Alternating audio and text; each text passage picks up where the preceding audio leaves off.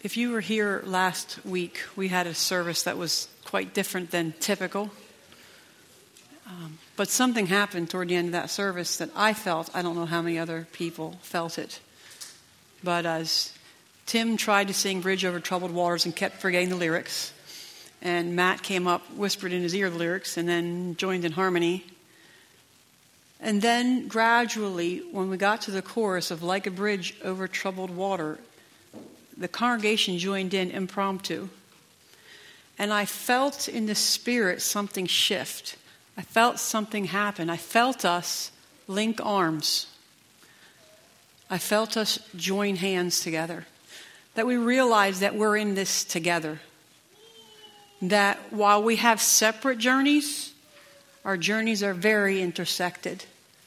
We've come through a season of loss, both in numbers and in, and in loved ones.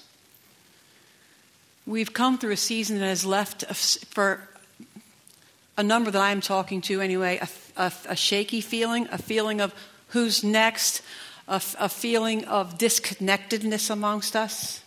And in that one moment, as we joined in singing a, an old, a 70s hit, I'm surprised how many young people knew it. And, and I didn't, I, I just, just remember the one line. I've been singing it all week. But when we, yeah, What's crazy about that is I wasn't here that Sunday, I was crying because I had prayed six months ago. I can show entry, and I said, Lord, what is this season that we're in? And you gave me the title, A Bridge Over Troubled Water Yeah. by Summer Garfunkel. it's interesting. I don't know how many heard it. She said she was praying about the season we're in, and God gave her the song, a bridge, or the, the phrase, bridge over troubled waters. And I looked up the lyrics, and Yes. I was just undone because it was Jesus all over. Yeah, and I looked up the lyrics, and it's, it's a fantastic song. But we joined hands in that moment, and I, something started, something shifted in our atmosphere. We realized that we're in this together, that your pain is my pain, that my journey is in some ways your journey. And we're together. We're not separate individuals that are trying to figure out how to connect. We are connected, we share something in common. But there are a lot of ruins that are surrounding us ruins that need rebuilding, former devastations that need to be repaired. And I want to, I want to share, I, I had a, a sermon all planned for I, almost since Tim contacted me. And then, I don't know, middle of this week, he dropped Nehemiah into my mind. And I'm like, am I supposed to substitute it? And he, he gave me freedom to do what I needed to do. So I'm, I, I can't really read all of it because it's like four or five chapters, but we know the story. Nehemiah had had a report from home that Jerusalem was in devastation, that the people had gone back. He asked, How are those who returned? And they were like, The city's in ruins. The gates aren't, the, the walls are, are all down. The gates aren't up. Everything's been burned. It's really a mess. And it, and it, it tore at, at Nehemiah's heart, and so he prayed that God would give him favor. When he went for the king, he went for the king. And the king said, Sure, you go. And so he goes, and he's there, and at night, in the middle of the night, without telling anybody, he got up in the middle of the night and surveyed the damage. Surveying damage is a very painful thing to do. We, we want to get past our pain. We want to get through it too quickly. But I encourage us when we're in a time of grief and pain to survey it, to look into it. We need to survey the damage. Yeah, God's going to make everything turn out all right. And I don't say that flippantly, I know that He does. But if we want to rebuild, we need to look at the devastations and see what needs to be done so we can take a step forward. And I guess the governor or the people that were there just didn't like it. They were, they were aggravated. And they start a question What do you think you're doing? Do you have any right to be doing this? And Nehemiah responded, The God of heaven will help us succeed. We are his servants, so we're going to start rebuilding. We are his servants. We need to start rebuilding. And then Nehemiah 3 talks about each person doing their part of the wall, and the priests did it, gold makers did it, perfumers did it, and it says that there are some places where it said the nobles didn't really want to help, and some did it with joy and zeal, and there are various adjectives and stuff describing that in there. And I wanted to pick up with, with chapter 4 of, of Nehemiah. And I don't really pretend to know how to pronounce words, so at least names that are foreign. Sanballat was very angry when he learned that we were, we were rebuilding the wall, and he flew into a rage and mocked the Jews, saying in front of his friends in the Samaritan army, What does this bunch of poor, feeble Jew, Jews think they're doing? Do they think they can build the wall in a single day just by offering a few sacrifices? Do they really think that they can make something of stones from a rubbish heap and charred ones at that? The enemy wants to taunt us. Do you really think you can make anything of this church? Tobiah remarked, That stone wall is going to collapse even if a fox would stand on it. It's not going to work. It'll all come to nothing. Just wait and see. It's all going to come crashing down. But they kept on building. After a while, the wall was uh, actually, you know, what did Nehemiah do? He went to God and he said, My phone flipped. Hear us, O God, for we, we are being mocked. May their scoffing, he, he prayed an old covenant prayer that I wouldn't really recommend us praying. He prayed that it would be, it would, uh, that their scoffing would fall back on them. Then the wall was completed, and the opponents didn't like it, and they started to make plans to come and fight and to cause confusion. And they started making these plans, and then weariness sets in. We're so tired. I'm tired of this. We've been at this Look at all this rubble. There is no way we can do this. We are just so tired. And then after that, they started hearing the plans of the, their enemies, and fear set in. They're, we're being attacked from every side. What are we going to do? And so the weariness and the fear, and there's discouragement. I'm just assuming discouragement. The Bible doesn't say it. I don't want to put words in people's mouths, but or the Bible's mouth. But you know, when we're tired and fear sets in, and our, our victory doesn't feel assured, discouragement soon comes on its heels. And, and, and then Nehemiah said something. He said, Don't be afraid of the enemy. Focus on the master. Remember him and fight for your family. Fight for your brothers and sisters. Fight for your wives and your sons and your daughters. So I want to, that's a challenge I want to ask us in a sense today. There's a lot of pain and we're grieving and there's a, and we feel disconnected. If I feel disconnected from you, it's my fault. Am I willing to fight? Am I willing to risk? Am I willing to step out and I don't, in, in risk, be vulnerable?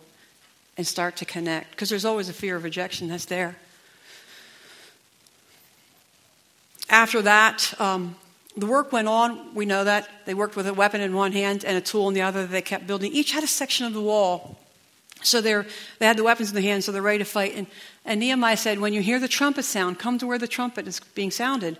So you drop your work. We had a trumpet sound in the last couple weeks, and everybody went to where the need was. We dropped what we were doing and we went to that section of the wall that needed support. And, that, and that's what we need to be doing. But we still have our section. I hate the word but, sorry. We each have our sections of the wall that we need to keep on working on. Work went on.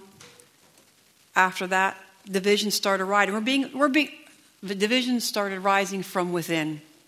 They started grumbling against each other. We're being treated unfairly. They're not being fair. They're charging us exorbitant taxes and rent for our land, and we're going to be sold into slavery. And, and the, this is the one noble thing that I feel like the nobles did. It seemed like they're on both sides. And it's interesting if you read in chapter 6, throughout the entire building process, the opponents were in communication with the nobles of the land. The, the opponents of the work were in, were in communication with the nobles, who are kind of the, the overseers. And who are we in communication with during our rebuilding process? But, oh, whoa. Anyway, the nobles then said, Fine, we'll give everything back. They achieve harmony and they keep building. And in 52 weeks, a little over seven weeks, they were able to build, rebuild the wall. Each one working on their part. So, what does it have to do with us, aside from the fact, does that story sound familiar? Because it sounds familiar to me. The attacks, the discouragement, the fear, the weariness, the, the, the feeling like giving up. I didn't even. We need each other. We are building a church that is just one church in a kingdom that is spreading throughout this world. It started with one man, then 12 disciples, then became 70, and 3,000 were added, and 5,000 were added, and now there's over 2.6 billion Christians in the world. There is no longer any center of Christianity. It started in Jerusalem, then it was in Antioch for a while, and then it was in Rome for a while, and now there is no geographical center of Christianity because it's spread. And we're just a small part of that. And we each have a section, a puzzle piece, so to speak. We each have been given puzzle pieces in our lives. It's kind of like our section of the wall. Our puzzle piece is made up of our, our personality. We have different personalities, we have different interests, we have different gifts, talents. We each have different focus groups, target audience.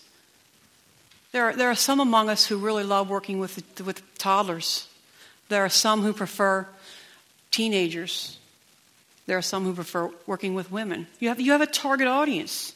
Generally, you have a target audience. When, when I was younger, I liked teaching, and I could teach throughout. I mean, I would teach, I, could, I had a lot of little kids, so I could teach little kids, and I could, you know. But as I've, as I've focused on what God wants, I'm finding a target group. We all have different passions. Some of us, our heart bleeds for young people going through that landmine of the teenage years, facing rejection and trying to figure out who they are in the midst of all that.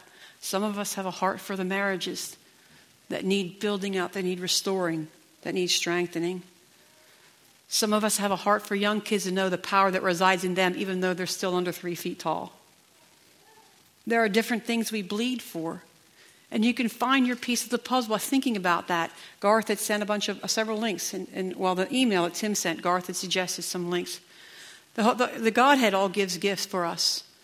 And the Father gives gifts you're born with serving, teaching, prophesying, mercy, administration, giving, and I'm missing one. Don't know which one I'm missing. But anyway, you're born with those gifts. What are they? And if you're trying to figure it out, I have a question to ask you. You want to know what your section of the wall is, your puzzle piece. What energizes you? Uh, well, it was about a year ago in the summer. I entered the season where God was, I had asked Him, show me what breaks your heart. What, what, get rid of anything in my heart that is not of you, that, that, that's keeping me from loving people the way you love them. It was what it, actually what it was and he started revealing stuff. If you got ask God to reveal stuff to you, it's not so pleasant when it starts coming up. And there was a lot of I, I, would walk out of the store and I would see somebody and instantly a thought would come to my mind and I was like, oh, I just grieve. So I was in this process of um, him kind of guiding me, showing me some things. And in the middle of that, I broke my rib. I didn't know I broke it until I got an x ray. And so I'm in this excruciating pain. I could hardly move. I can't sleep and and and I'm, so I'm weary. And that happened on a Friday, and I, I, think, if I'm not mistaken, it was either a Sunday night or Tuesday night that Anthony called me in the morning. Did, did Josiah die on a Sunday or Tuesday? I'm sorry, I can't. I was thinking it was a Tuesday, but then I, Tuesday morning I get this call from Anthony that, that Josiah had died, and I was just instantly plunged into grief for myself and for obviously for my sister and my mom and my ne- my nephews and and then if I can be really honest, that that week so it was, it, was in, it was in that week that I realized the cost of my walls. Walls seem to protect, and I could do the whole message on walls, but it was in that week that I realized what they had cost me and the distance that had been created and the price I was paying. And that, so I had grieving, my own grieving for my niece, the pain that I was feeling for Anthony and, and Caleb and, and Tony and, and, Riley and, and my mom, and, and then this grief of, of the distance that I had, that I myself had, that way I'd shut people out. And so I was physically exhausted, emotionally I was down, and spiritually I was discouraged. And I ended that week with nothing in me. And I had I came to church and I had to teach Sunday school, a theology class, basically. You're teaching Sunday school, and I'm spiritually, emotionally, physically exhausted. I almost didn't do it. But I left that class feeling like I could conquer the world. I felt like I'd slept for 20 hours. I walked from the class to, sun, to the to sanctuary and I was like, I was lighter than a feather.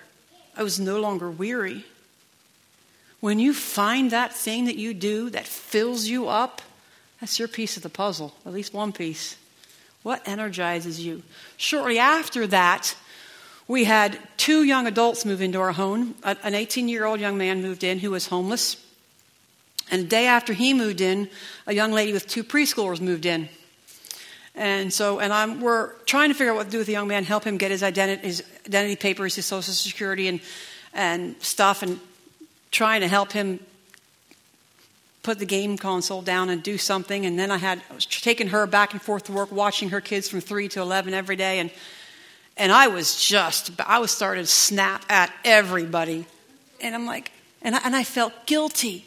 I felt guilty that serving was wearying me because Christians are supposed to serve. And I felt like, what's wrong with me? And he said to me, Yes, you are called to serve for this season, but serving is not your gifting, so it drains you. It doesn't mean you don't have to do it. You need to make sure you're doing things that energize you. So there are things that energize you, and there are things that drain you, and you're still following Christ. It doesn't make you any less of a Christian if serving or giving drains you. If you just don't find your oomph from giving, if you kind of feel a, mm, some people when they write a check out, they love to give. Other people feel like they have to kind of convince themselves. So it's, it's okay. Your area that God has gifted you in will fill you with energy. And the areas that He is not will drain you. But it does not mean that you don't have to do it. When the trumpet sounds, we go to whatever section of the wall needs help, wherever the battle is. If you had three minutes, if, if something happens, okay, when we heard about the loss, what happened with the Chups, what's your initial response? Some people are like, I got to take them food. Some people are, I'm going to go down and pray. Some people want to text them. What is your response? What is your first, what is the, what are the needs that you notice? This is another clue as to what your puzzle piece might be. Because that's, what your, that's where your mind goes, that's where you're wired. Some people instantly think there's going to be a lot of people there, they're going to need food.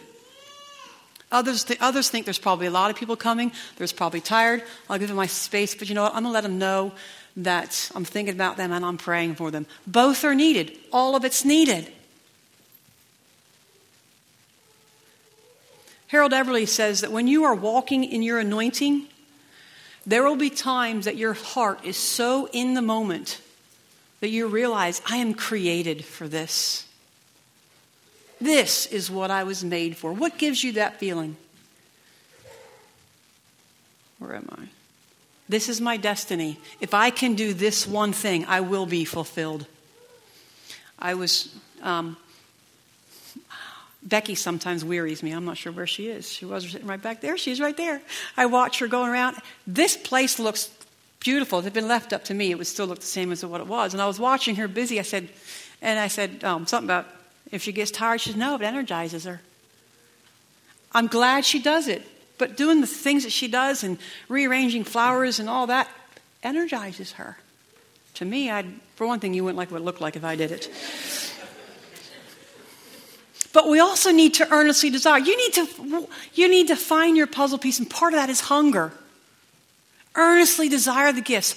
He, it's like the Spirit is drawn to hunger.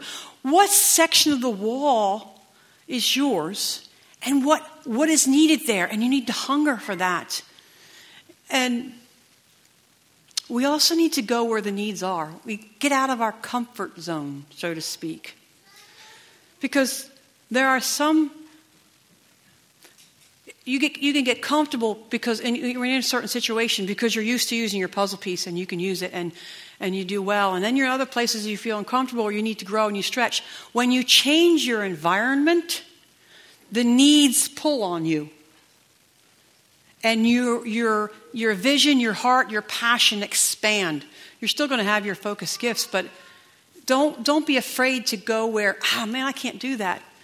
Wow, I'm speaking to myself now because I can hear various times I say, well, that's just not, I would rather do this than that. But anyway, When you go to the sections of the wall that are different than yours, needs pull on you.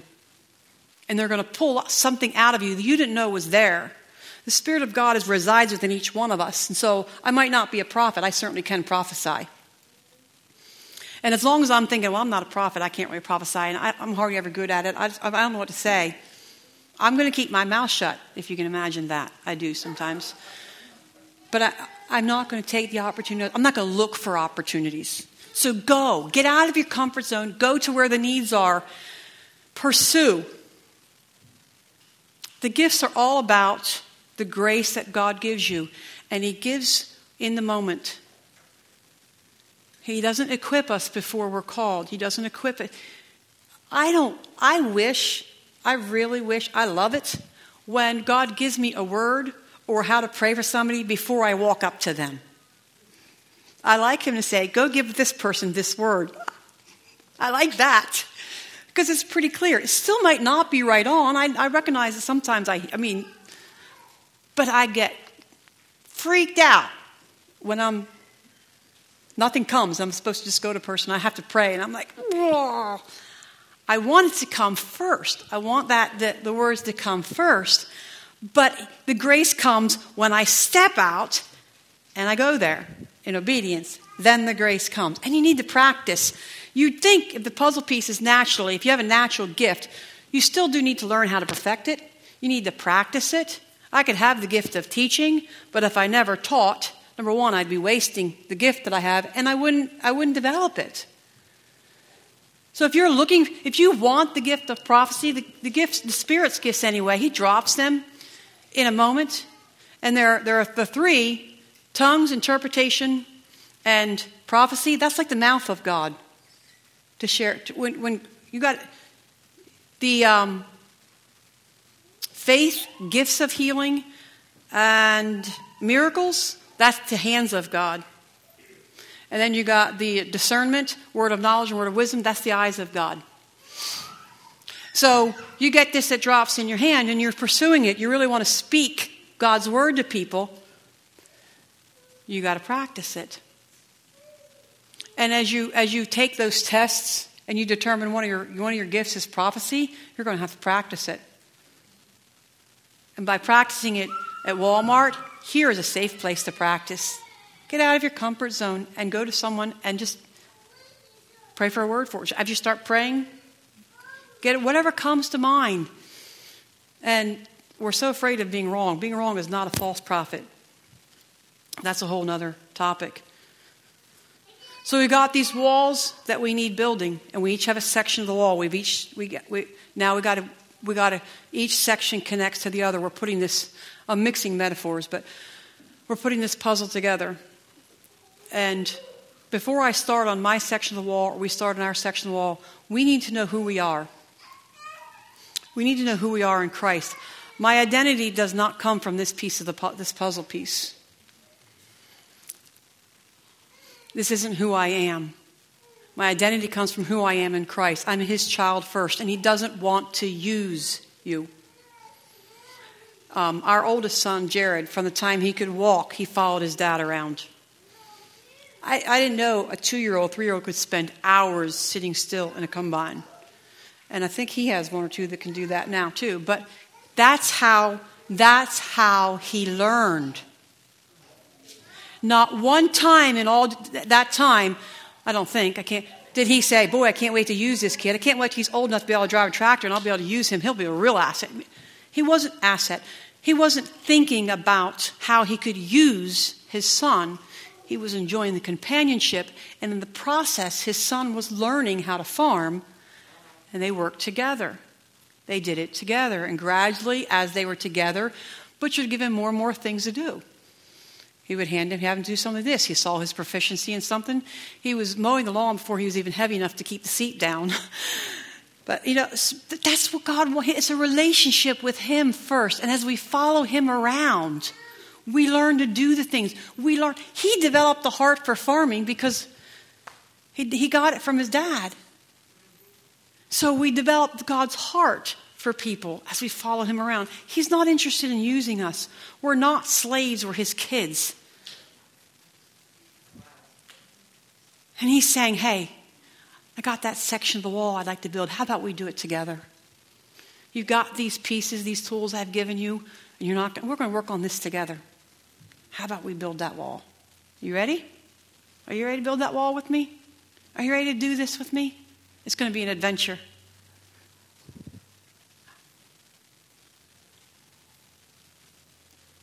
This is just one piece of a 300 piece puzzle. I think it's 300 piece puzzle. And there's 150 of us, and I have one or two pieces, and you all each have a piece. And if you notice, there are places that project and there are places that are indentations. What's that for? So they fit together, right? So you have places that protrude. I would label them your strengths, and I have weaknesses. And as we put them together, it becomes a picture, it becomes a whole. I need you because there are things that I can't do or don't do well. I may be called to do it. When the trumpet sounds, I'll go. But I'm not going to generally be in some areas as proficient as, as other people are. And so our needs, our, our puzzle pieces fit together as your strengths meet my weaknesses, and my weaknesses meet your strengths. And they, they fit together. But there's a, there's, a, there's a need for honor there because often what can happen is that we don't like what another person brings or we don't like what we bring. And we want someone or ourselves to have another puzzle piece. We want that person to be more like this person. And we don't want to, we, we, we, recognize, yeah, that person's a prophet, but I sure wish they could be more sensitive. Maybe they do need to be more sensitive. But if you honor them as a prophet, they come to you as a prophet, you can receive. And they do, the Holy Spirit needs to refine our personalities because our gifts flow through our personality, and our personality has weaknesses at times that we need. That needs to be. I'm not saying. I'm not saying that some a prophet can come up to you and just say whatever he wants, whatever tone of voice or whatever spirit. No, I'm not saying that. But when we honor the gifts that each other bring, if if my section of the wall butts up to your section of the wall, it's in honoring you that our sections come together. And if I don't like the way you build, and I'm thinking, I ain't having no part in what you're building, there's going to be a breach in that wall because I can't connect my section to your section. You also need to recognize that there's no need, there is no need to be worried about anybody else. I asked Nikki, she never finished the math problem. I sent Nikki a math problem to figure out the probability of two people in a congregation of 150 having the same personality, gifts, talent, the, the, the same mix. And I didn't even, I, I thought of a few other variables thrown there. At first, she said, I think there's about 1,008 possibilities. So, but even that doesn't take into, I didn't give her heart, passion, and personalities. Really, there's different nuances to personalities. They're just, so you are the only you in this congregation. This is, this is, nobody else has this puzzle piece. Nobody else has this puzzle piece. So when we're putting this puzzle piece together, there will come a time when I need to put this puzzle piece in the puzzle. It may not be for a while. We might not be working on that for a while. There might be other areas of the puzzle that are being worked on. I still got this puzzle piece here. I remember one time being discouraged because wondering if I was ever going to use my puzzle piece. And he said, I have given, he said, if I have given you this piece, but the if wasn't like Satan's if. Well, if that's true, it was just kind of a given. I've given you this puzzle piece. There will be space for it. God has given some of us puzzle pieces that we're wondering when we're ever going to use them. And there's a, there's, a, there's a heart in us, there's a vision, there's a passion, there's, a, there's something inside of us that's driving to do, to serve in this way and we can see other people. Everybody else is everybody else is using what you've given them. Everybody else is walking in their gifts. And i'm so tired of not i want to. And it's like it just might not be time right now. But there will come a time and we need to be ready when that part we can place that puzzle piece. If well, the gifts that he's given you we need and there will come a time to use it. Nobody else has the gifts that i have. Comparison has to go. Comparison has a pull to it. It'll either pull you to pride and puffed up, or it'll pull you down with, with trying to figure out who else you can be. Lisa Bevere says it this way, if I can get that.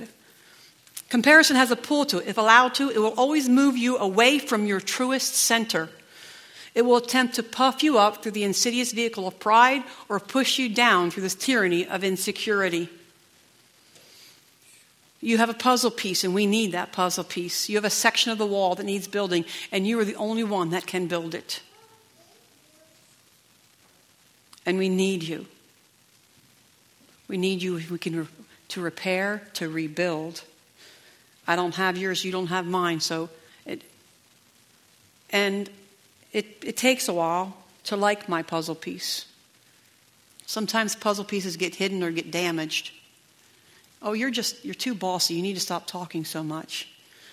You're always trying to talk to people. You're always trying to convince them stuff. And so we stick the puzzle piece in the back. Because we, when we're immature, we don't always know how to use it. And so you're just bossy. You're always telling people what to do. You have to talk too much. You have to, can't you quiet down so that puzzle piece gets shoved in the back pocket. And so I try to find another piece that I can use that everybody wants, everybody likes. In this puzzle piece, it wasn't that we were, you were, I, you. It wasn't that I was too bossy. It wasn't that I talked too much. I had gifts of leadership. And I had the gift of teaching, so I'm very articulate. And my personality is wired and stuff that I'm, that I'm quick and I can misuse it to argue with people, but that's part of my personality. I do like to say that argue, the Latin word for argue really means to make clearer. So, okay, I kind of hung on to that one when I saw it. But people have damaged your puzzle piece too. They've said things to you that have caused you to hide your puzzle piece because you haven't really seen it for what it is. The area of the puzzle isn't being worked on, and so you're, you're not, it feels like it's never going to be used, and you feel so odd, so weird, so different. So you shove that puzzle piece in the back pocket. I want to encourage you to what are the things what are the things that people have said that have wounded you the most? I want you to look at that devastation, look at that rubble, and is there really a puzzle piece there hiding under there? When, when people insult us, the things that hurt the most are the things that strike at who we are or, or, or strike their personal. Um, as an example, love languages, the most devastation is done for a child when, when it's done, when the area of neglect is in their area of their love language. So, a child, you have two children in the home, and one whose love language is words of affirmation, and the other one whose love language is touch. If dad was constantly praising, and really affirmative, the child with words of affirmation is going to grow up feeling loved. The child that has a love language of touch is going to not grow up, is going to grow up feeling like they weren't loved. So, the, so it's more damaging. Insults, words of accusation, um, word curses are more damaging if it's done in the area that you're really gifted in because the enemy doesn't want you using this puzzle piece. He wants that thing shredded. He wants it just torn to pieces, put in your back pocket, never to be used again. And he wants to go after that. So if you were told you're too bossy, I want to say you're probably a leader. No, you are a leader. You've got leadership skills. If you're told that you're shy and you just can't talk around people, you like one on one conversation and you're really meant to be in conversation, just meeting people one on one. Strengths and weaknesses are flip sides of the same thing. Look at those things that have insulted you, that have caused you to, that have hurt, that you've said, I'll never, that have caused you to put your puzzle piece in the back pocket. And what, what lie have you come to believe because of those words? What is, what is it? And there's a gift there that God wants you to use. Um, if we were putting this puzzle together, would it be arrogant for me to say, hey, I think my piece fits there? No. There's no way, there's no way that if I'm putting this puzzle piece together and we're working as a family, and I say, whoa, wait a minute, I think I found the piece. That's the piece that fits there. It is not arrogant for you to say, I think I can do this. It's not arrogant for you to say, I have the gift of, and you fill in the blank. It's not arrogant for you to step forward and say, This is what my goal is, this is what my passion is, this is what my dream is, I want to do it. Now, Suppose I say, hey, I think this puzzle piece fits there, and it doesn't quite fit right. I tried. I, doesn't need, I don't need to say, oh, well, that puzzle piece is no good and throw it away. I was wrong. I'm not even going to help with this puzzle anymore. I'm tired of that. Sometimes, sometimes I think I can do stuff. I, I tend to think I can do more than I can do. but it's a, you know, and I got to back up and say, because I dive in the water before I've tested it. And then once I hit the water, I'm thinking, oh, why did I dive? But if I, if I say, hey, I think, this, I think I have what we need, I think I bring something to this building that the church needs, and it doesn't work out, it's okay. I think it will because I think God loves when we step out. He, he loves it when you say, I'm going to try. And He meets us right there. And you can never determine really beforehand whether it, usually with a puzzle piece, depending how easy it is, you can pretty well tell, yeah, that's the right puzzle piece. So metaphors and analogies always break down. But what this, using a puzzle, fails to recognize is what God does to this puzzle piece once I've placed it. So I bring something, you bring something, we all bring something to this church that's needed. We may not feel like it, but the moment I step out and say, I'm going to try this, we need this. I think I can do this. God meets us in that moment and multiplies our efforts like He multiplied the loaves and the fish. So, what needs do you see? What is hurting in you? And can we step out and can I, I'm going to try, I'm going to start working on this section of the wall. Without, without comparison, without, if we're, if we're, if I'm building a section of the wall and you're building a section of the wall, and I step over and say, here, help me, let me help you with that. Our fear of rejection has kept us from doing that. Fear of rejection and our fear of failure because we think everybody's going to say, What makes you think you can do that? We feel like that. Do we? I do. I have in the past. And it comes back to our identity. I'm a child of God first, I'm a bricklayer second. I'm his kid, and he's going to meet me there. And if if it doesn't work out, I've just learned something new about myself.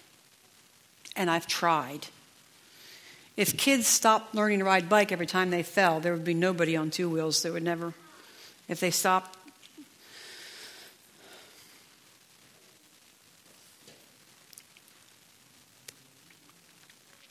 Kris Vallotton said that we are, um, we've been commanded to rise and shine, not rise and reflect. You are the only you. You have a section of the wall that needs to be built. You bring something to this congregation that nobody else brings.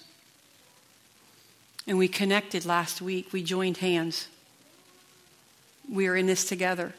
We are walking this journey together. It's interesting to me, we have separate walks, but yet they're united walks. They're the same walk. And, and we need each other. And we need to know what our puzzle piece is and have the courage to share it. And stop looking around to see if other people have the same puzzle piece.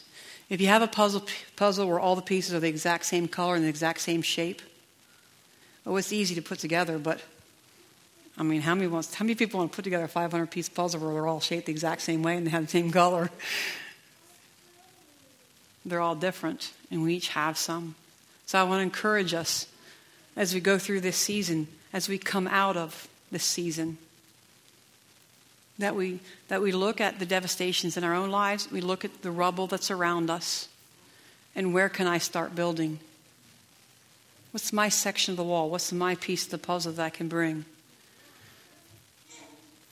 So that we can build together, so that what we're building, it, so that what God has ordained will it will happen. And we're just one among many. This is how the kingdom is spread. The kingdom is advanced through each of us using our puzzle. We embrace it. I like my puzzle piece. It might only be one. Let's hope I get right back in the right box. I like my puzzle piece. Do you like yours? And I need your puzzle pieces too. So let's start rebuilding our walls. Let's start join, let's keep our hands joined as we work together. Here for us personally, corporately, and in the kingdom at large. All right, I want to pray. Father, I thank you that you have designed each one of us differently, that you have given each one of us gifts, that we have different personalities, that we each have something that you have designed for us to do in our personal lives, in our life here as a church, and in the world at large, and in the kingdom at large. If we're uncertain as to what our piece of the puzzle is, would you reveal that to us? if there are puzzle pieces that we've been given that have been damaged by the words and thoughts and actions of others, we bring them to you and ask that you heal them, that you would restore them to what, they, what you designed them to be.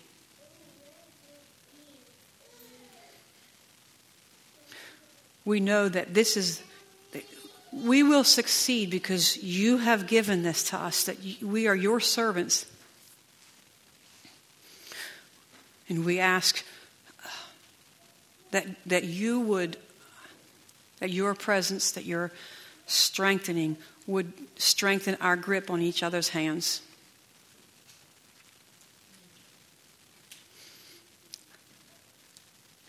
I, I bring, I speak, I, I ask for hope to rise. Would you, would you Fill us with hope.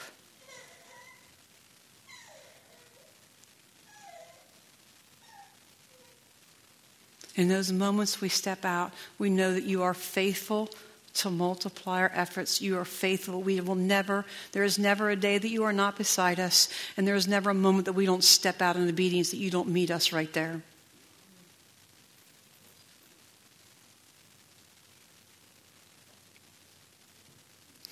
I, I marvel, Papa, that you, the Almighty God, the creator of the universe, you want to you want to build your kingdom here. You want to build this church here through our efforts. You want to partner with us.